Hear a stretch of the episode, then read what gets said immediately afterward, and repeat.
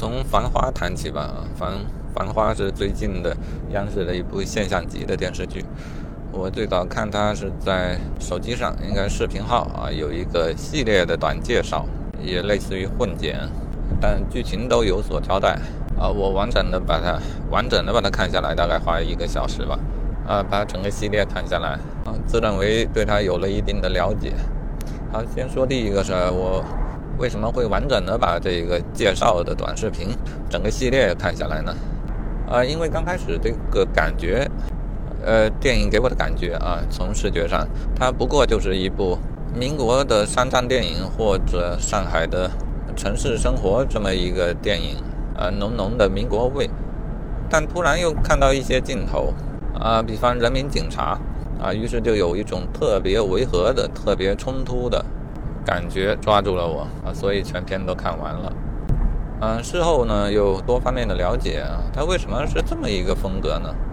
恐怕因为导演是王家卫吧，虽然片头上看王家卫是出品人，但这种味道还是让我觉得他肯定参与导演了。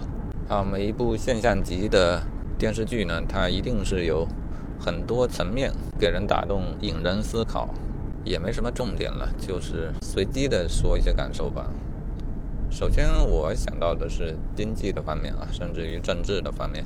为什么在这个时间，这样一部电影会成为现象级的电影呢？呃，刚开始我认为这是一个明显的国家开始肯定民营经济、鼓励民营经济的一个信号。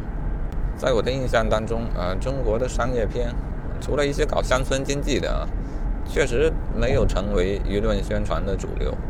也啊，接了个电话，这讲到哪来的？啊，对对对，以前从来没有这个啊，就是这个民营经济啊，几乎从来没有成为过舆论宣传的主流。除了什么刚改革开放的时候啊，民营企业家啊诸如此类，基本还是呃局限于实业啊，又有许多是农村原产承包什么的啊，这些是舆论宣传的重点。好像印象里还有这么一些电视剧，呃，但是像《繁花》里面这个。专干投机倒把以及玩金融，这个从来没有被大力弘扬过。那这一次呢，我刚开始感觉好像是在弘扬这么一个事儿了，至少呢不刻意的掩饰了啊，而且请了王家卫来拍，呃，极尽夸张，把上海的黄河路，嗯，八九十年代的黄河路都拍出了魔幻现实主义的味道来了，啊，所以我我会有这样一种感觉，好像是，呃，导向在转向。舆论的导向在转向，但也有可能是我多心了吧。其实这部电影电视剧呢，它筹备开拍是二零二零年，上映呢在二三年底、二四年初。呃，上映的这个时间点似乎特别适合这样一种导向啊。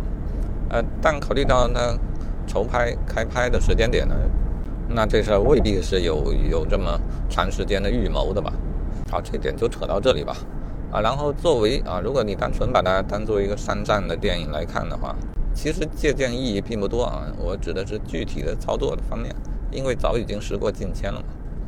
给我的感觉就是他们就是《繁花》这个电视剧啊，它用了极华丽的手段，呃，但干的都是一些土的掉渣的事儿啊，什么三羊牌羊绒衫啊，啊，请歌歌星来造势啊，这个现在看起来都弱爆了。然后要不就是操纵股市啊，这个恨不能又再回提篮桥监狱住一段时间。总之这些具体的啊商业上的操作手法，那当然是没有什么好借鉴的了。但电影中却有一些啊更为空泛一些的，但生命力更长，呃，反而更有借鉴意义一些。呃，比方说耶稣讲的男人有三个口袋啊。呃，明天的太阳晒不干今天的衣服啊，诸如此类的。啊，刚才说错了，男人有三个钱包，不是三个口袋，什么玩意儿？啊，以及做生意需要牌面，需要派头啊。呃，当然也包括保总啊，他的个人的魅力啊，性格方面的魅力啊，这一些更偏向于精神、偏向于哲学的方面呢，反而更有持久的生命力。但也不是说就肯定长盛不衰。我的感觉是，嗯，改革开放的初期确实是可以凭借胆子大，也可以凭借一些小聪明，比较容易脱颖而出。但现在商场上可全是老油条，想成功可能还得出新招啊，新招，老招都不好使。好，然后我又想谈一谈实体和虚拟经济的事情了。嗯，片中啊，我的感觉它主要肯定的还是实体经济的部分啊，哪怕是贸易，那也是和实体的经济比较紧密的相关。嗯，发明出或说生产出一种新材料啊，做出一个新款式的衣服，然后通过运作啊，去打造一个品牌，去嗯去打通渠道，快速的把货卖出去。这虽然没有没有制造业那么实，但是呢。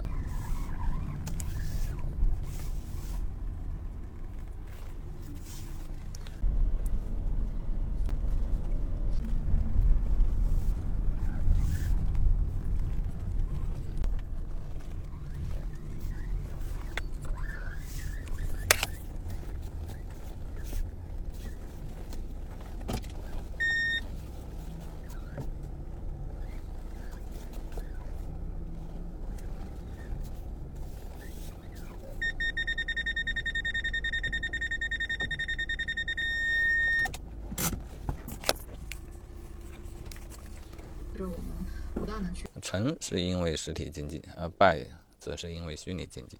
这看起来是片子所宣传的导向。这个事儿呢，孰是孰非，当然很难论断了。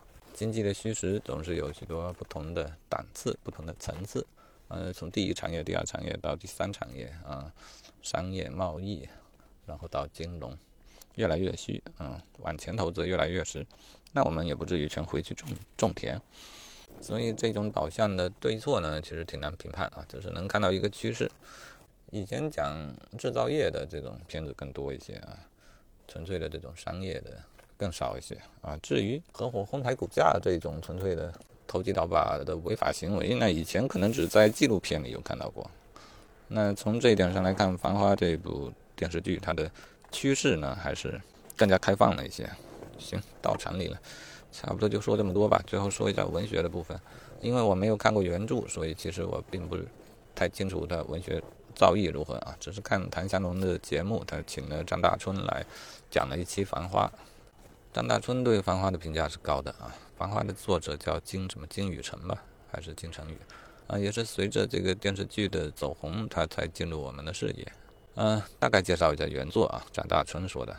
原作的时间跨度远比电视剧长得多，它应该是从从六十年代一直写到九十年代后去了，而而电视剧中主要只写了几年的时间啊，大概应该是九零年到九三年什么的，主要是这两三年，呃，其余的事情只是穿插的描写一点，呃，倒叙啊、回忆啊诸如此类的，而实际上呢，原著里面它这个时间跨度很长啊，主角也不止一个。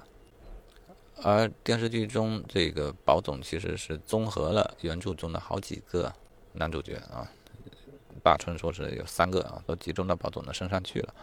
呃，然后电视剧对于原著的改编是很大的，嗯，啊，另外还有感情线，片中的宝总是有好几条若即若离的感情线啊，但在原著当中似乎比这个还复杂的多啊，而且据说还有许多条隐蔽线。隐藏线啊，或者说就是暗地里有关系的那种，好吧，原著我也没看过啊，但是这么听来，它似乎有挺高的文学价值，那有点像《红楼梦》或者《金瓶梅》了，有极其复杂的人物关系，然后描写也比较细腻，有兴趣的可以去看一看嘛。不过我一般对这种复杂细腻的不是太有兴趣啊。